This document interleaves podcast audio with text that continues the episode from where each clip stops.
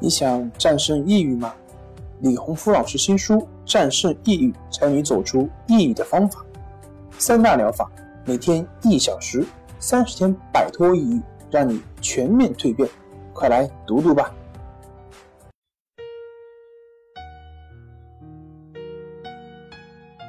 病友的深夜独白，你能看到自己的影子。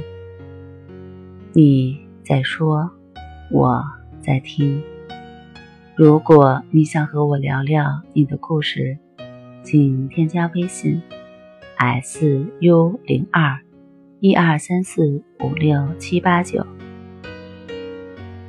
大家好，欢迎来到重塑心灵，我是心理咨询师曹春霞。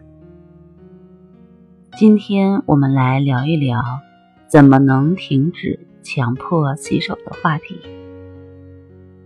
张磊是一名大三的学生，最近因为强迫洗手的困扰，来到康复中心寻求帮助。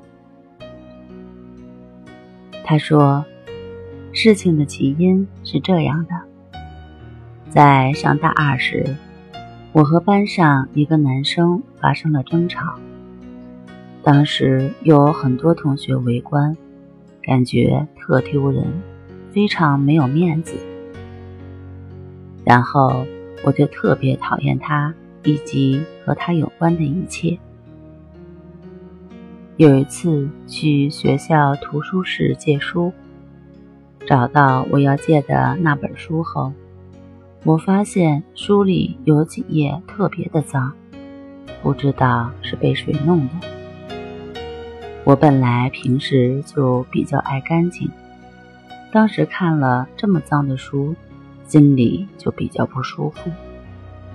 但由于是专业书，必须要用，就忍着心中的不舒服去办借书手续。在签字的时候，看到这本书前面的借书人是那个男生的名字。一想到这本书是他刚看过不久，被他的手摸过，很有可能这几页是他弄脏的，我的心里就特别的难受，有一种想吐的感觉。然后回到宿舍就去拼命的洗手。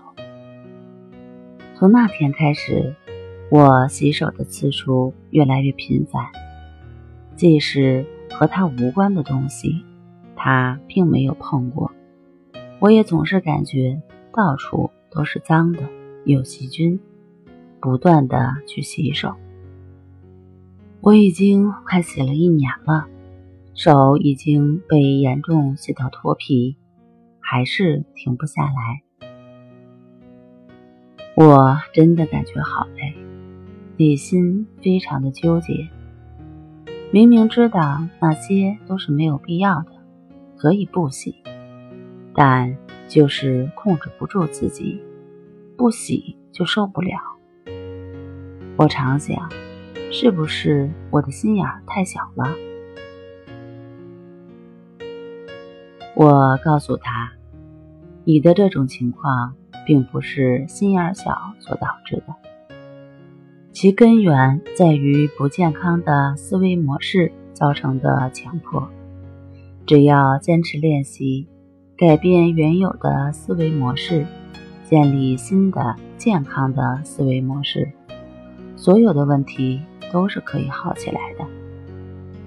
他听了之后，高兴地说：“老师，有你这句话，我就像吃了定心丸一样。”如果我这样练习下去，是不是就不会再讨厌他了？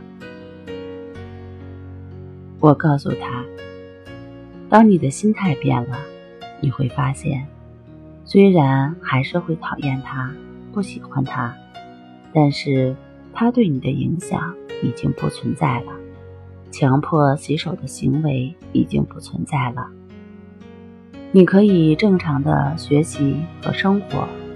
这才是你真正想要的吧。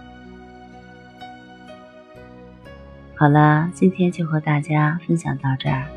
那我们下期节目再见。